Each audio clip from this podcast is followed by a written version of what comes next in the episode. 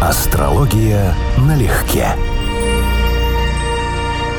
Привет, Константин. Здравствуй, Анечка. Друзья, дикие, придикие, вам приветы. Присоединяюсь. Это седьмой выпуск рубрики А, Опля!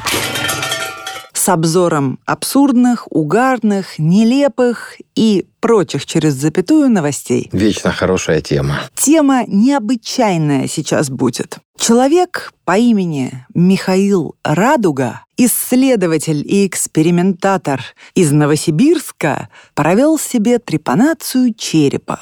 Точнее, просто просверлил дрелью отверстие в своей черепной коробке, вживил туда чип с электродами для того, чтобы смотреть сны, осознанные сновидения. Я как бы за ним наблюдал, ну, не постоянно, ну так, в полглаза, достаточно давно. Он очень известный в интернете персонаж. Да. по осознанным сновидениям. Ну, я всегда к этому относился, ну, кому-то дано. Ему, кстати, вполне может быть. Но вот когда вот эта новость вышла, я понял, что, наверное, мне надо менять к нему отношение. Потому что я думал, что это все-таки поадекватнее ситуация. Ну, ты наверняка слышала, да, что когда возникает какая-то жуткая дичь, самый популярный был комментарий, с тех пор его цитируют, это вот «как» и «нахрена». Два главных вопроса, которые у меня есть. Он на них отвечает, точнее, пытается. Да, да? он отвечает что это них. все научное достижение, и все это очень ценно для науки и так далее. Что-то я не вижу, чтобы это было вот с тех пор э, каким-то результатом для науки, и поэтому главный вопрос все-таки нахрена он таки завис в воздухе. Радуга сверлил свою голову в Алмате, куда перебрался недавно из родного Новосибирска.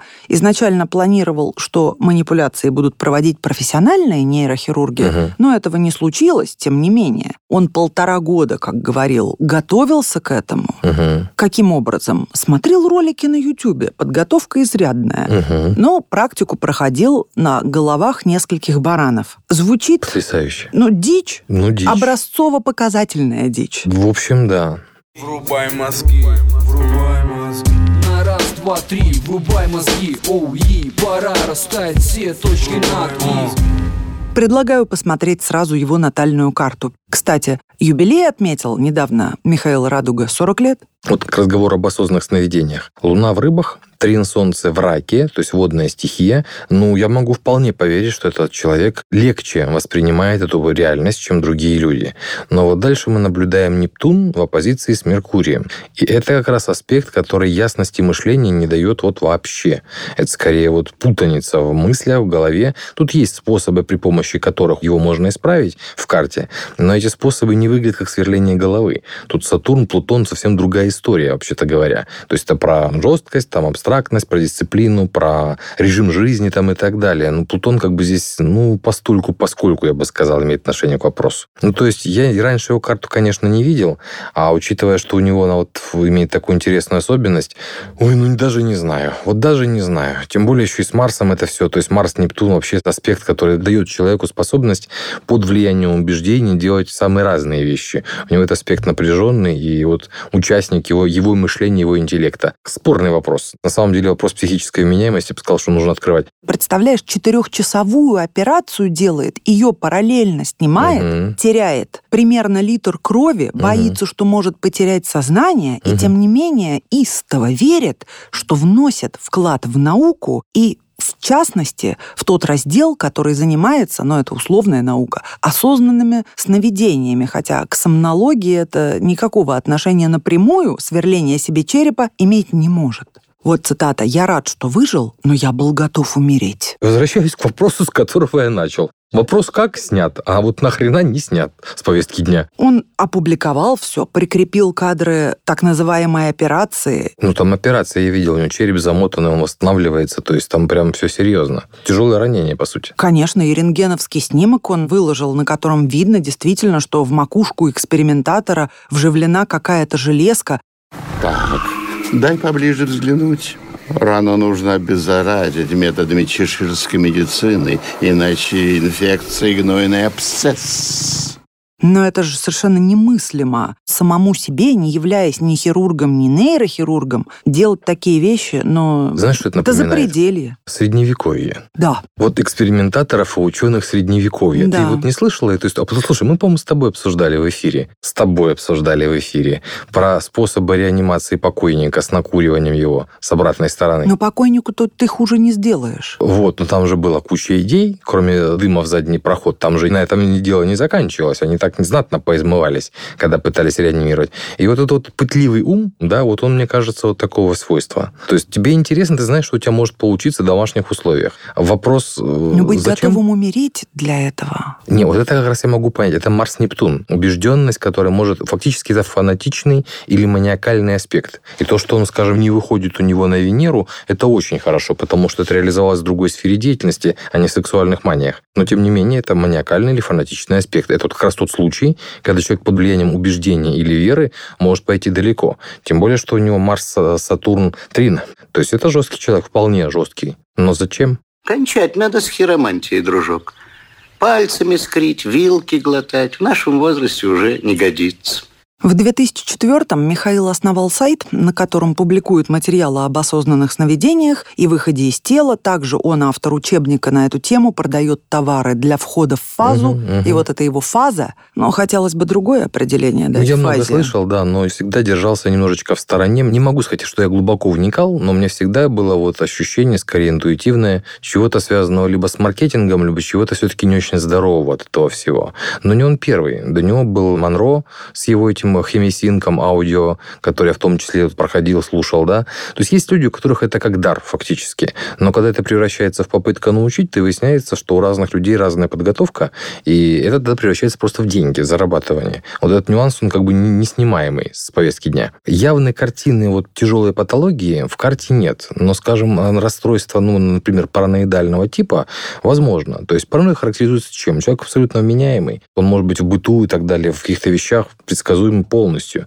Но у него есть пунктик, в котором у него заскок, и там логика не работает совсем. Вот такого типа вещи у него возможны в карте. Это вообще имеет прямое отношение вот к негативной комбинации Меркурий-Нептун, например. То есть буквально на твое сознание и мышление действует что-то иллюзорное, что видишь и знаешь только ты, а превращается через тебя же в реальность. Для окружающих это будет казаться странными идеями. Вот как мы сейчас обсуждаем, да, нам кажется странной идеей. Для него это факт, который он даже не сомневается. На тебя я как на радугу смотрю Мир привычный я с тобой не узнаю Радуга рассказал Daily Mail следующее. Для многих людей это умение контролировать сны будет своего рода развлечением. Представьте себе парализованного человека, который ничего не может испытать в этой жизни, а мы предлагаем ему способ погрузиться в ОС, осознанное сновидение, Мгм. где возможно все. Заняться сексом, съесть что-нибудь, сделать что-нибудь интересное. То есть, исходя из его объяснений, он предлагает то, что как раз Пелевин описывал, Да, да, да, да, да. чувственные наслаждения, иллюзорные, через условную виртуальную Волшебный мир, реальность. Да. волшебный мир. И для этого рискнуть собой настолько далеко зайти. Я бы сказал, что у него причины и следствия перепутаны местами. Скорее всего, он давно хотел сделать что-то подобное, а потом нашел, зачем это может быть интересно окружающим. Сама идея развития осознанных сновидений в качестве аттракциона, ну, она не то что пиковая, она вредна. Она имеет смысл как тренировочный полигон но она глубоко оккультна, она имеет совсем другие смыслы применения. Я часто упоминаю на семинарах Патриция Гарфилд, у которой есть книга «Осознанное сновидение», и там ключевая тема, что если вы ночь провели без оргазма, то вы провели ее зря. То есть вот ее способ применения осознанных сновидений. Да, это, наверное, весело, но это что пиковая ветвь эволюции как бы в развитии. Безусловно, это как микроскопом забивать гвозди, да? То есть есть разные способы применения, это тоже вариант. Но человечество и так как бы должно оторваться от своей животной природы, иначе оно уходит вот в тупиковую ветку, куда нас, собственно, загоняет современная цивилизация целенаправленно. И дальше, как писали Стругацкие в «Хищных вещах века», да, не должен прогресс развиваться внутрь, только наружу. Потому что если внутрь, все это закончится просто вымиранием и все массовым. И еще одна цитата. «Я несколько раз был на грани смерти. Пять недель на сильных антибиотиках, полгода рабочего времени, миллионные затраты и потери, формальная инвалидность и последствия на всю жизнь. На все это я шел осознанно и потому счастлив». Ему плохо. Нет, ему хорошо.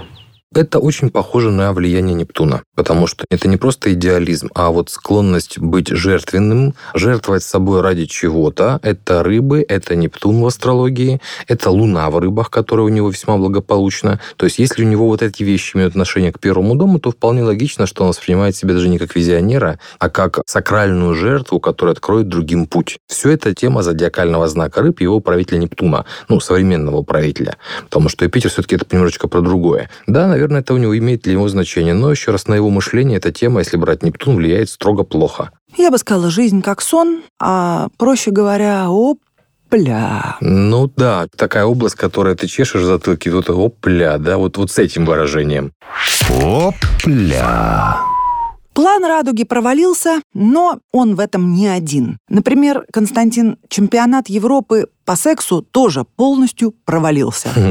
Чемпионат Европы по сексу должен был пройти в Швеции. Спортсмены из 20 стран планировали встретиться в Гетеборге, чтобы соревноваться в 16 дисциплинах. Вообще, трудно себе представить, как это. С одной стороны, это очень хорошо соответствует прогнозу, который писал 10 лет назад, «Мир 2040», что выйдут новые шоу, построенные целиком полностью на сексе. Это будет как бы и одной из тем СМИ, на самом деле. Ну, или на обнаженке, да, прям в тему. А с другой стороны, вот сейчас задуматься на секундочку, а как там с судейством, да, это за что? За артистизм, за техничность.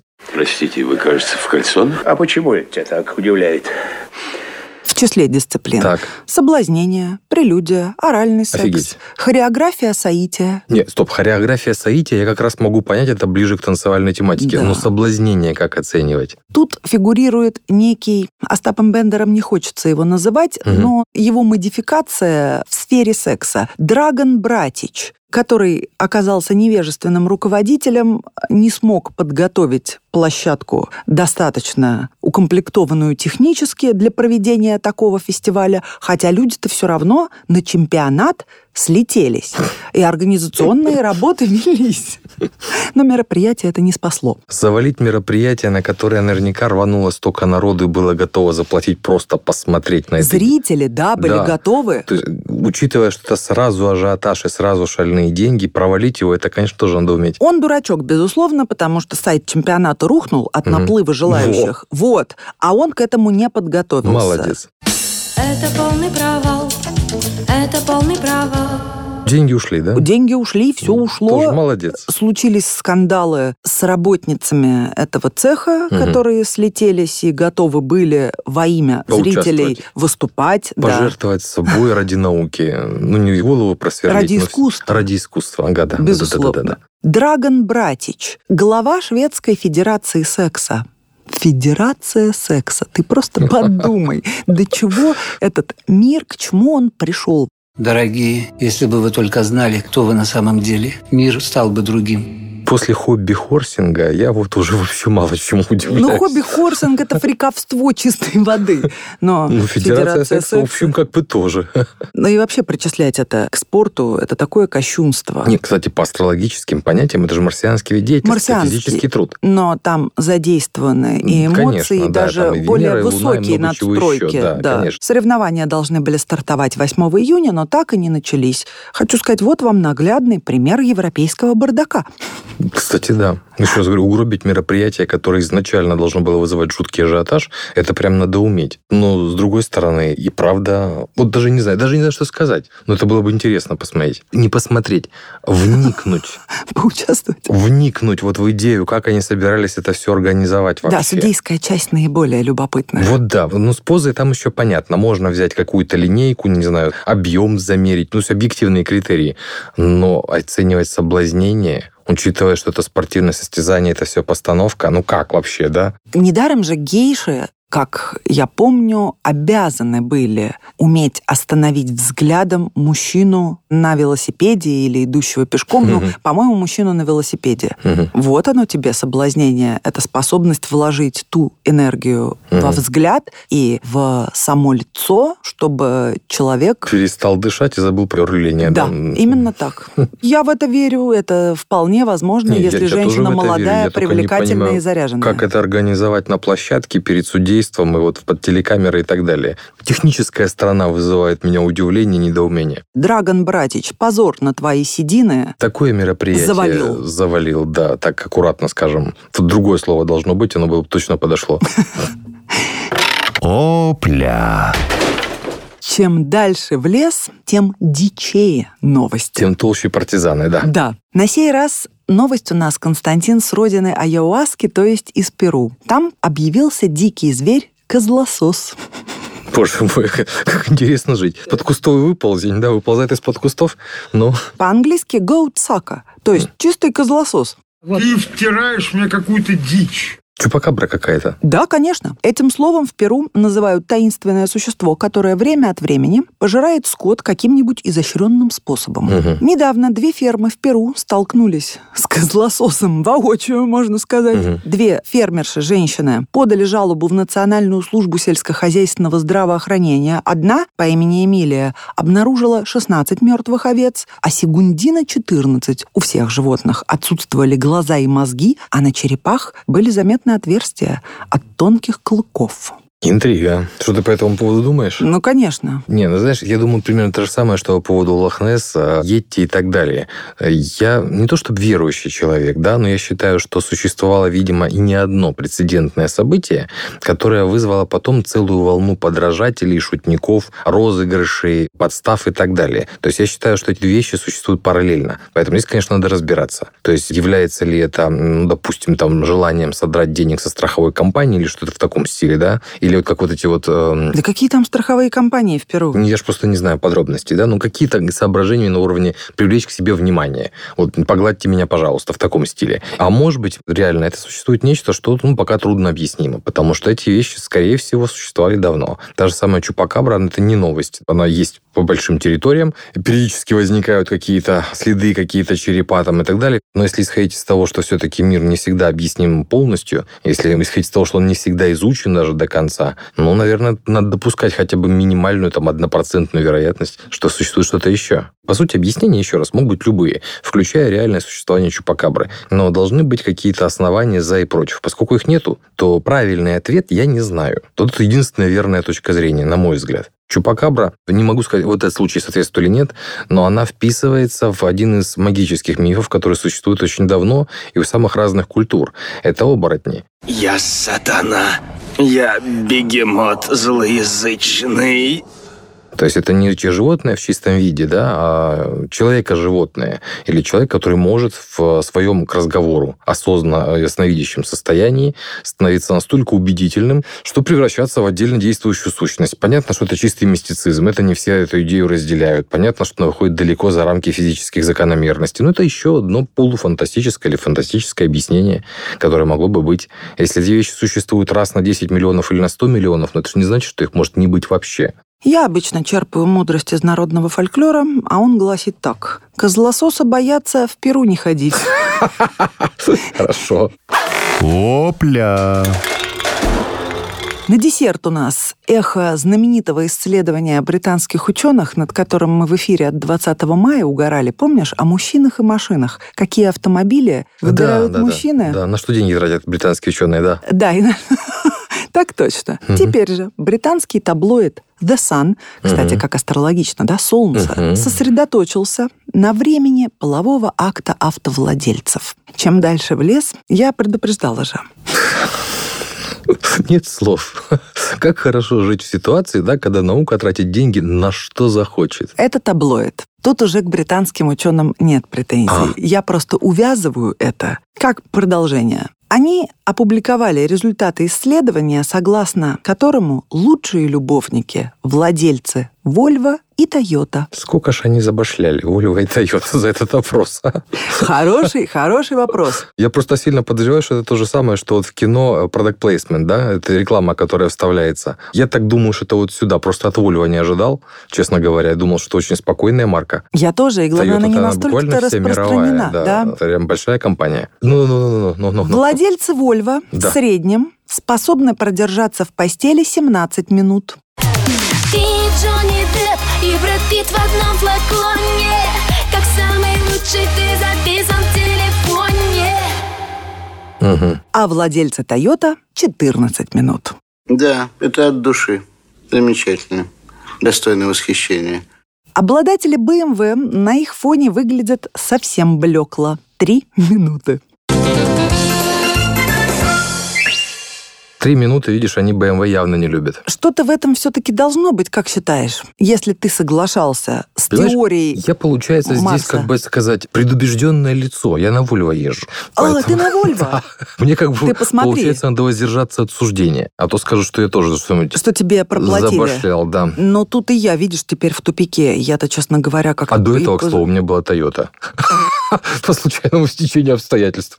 То есть, получается, угарная новость, это типа ты себе в комплимент запишешь? Не, я удивляюсь. Ладно, The Sun, я понимаю, да, что это может быть просто развлекалово на уровне вот журналист сидел, ему сказали, напиши что-нибудь. Но опять британская развлекалова, заметь, откуда все. Не любят женщины своих мужей на BMW. Вот прям не любят. Вот не я, так, я обязательно так могу мужей. предположить. Ты не думаешь, что там были все? И любовницы, Не, ну, и мужчин, просто да. подруги неженатых Удивительная мужчин. история. Бэхе досталась, конечно, жестко. Но три минуты это грустно, с любой точки зрения. Абсолютно. Как говорила одна моя подруга, еще один день прошел напрасной тратой косметики. Здесь три минуты этого вот вообще зачем? Зачем это женщине? Но, допустим, вас устраивает ваши две с половиной минуты. Вашу супругу тоже устраивает две с половиной минуты. Надо ли что-то с этим делать? Нет.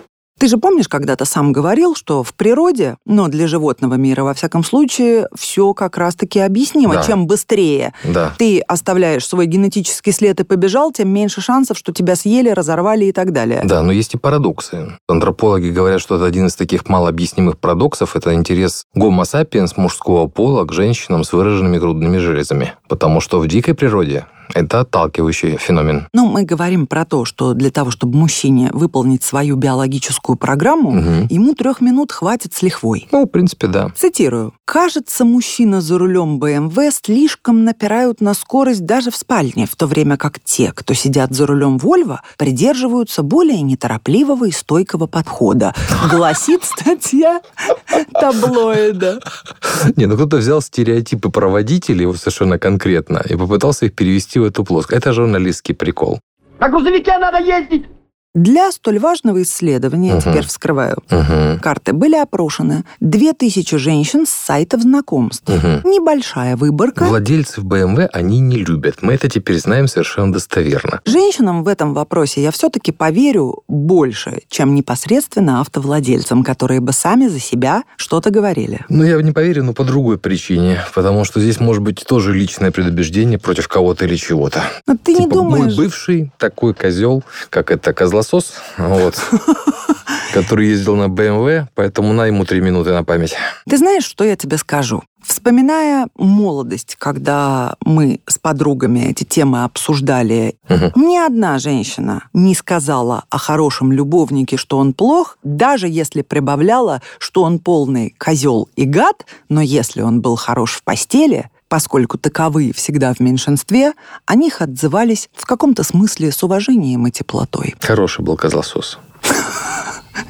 Фу на тебя.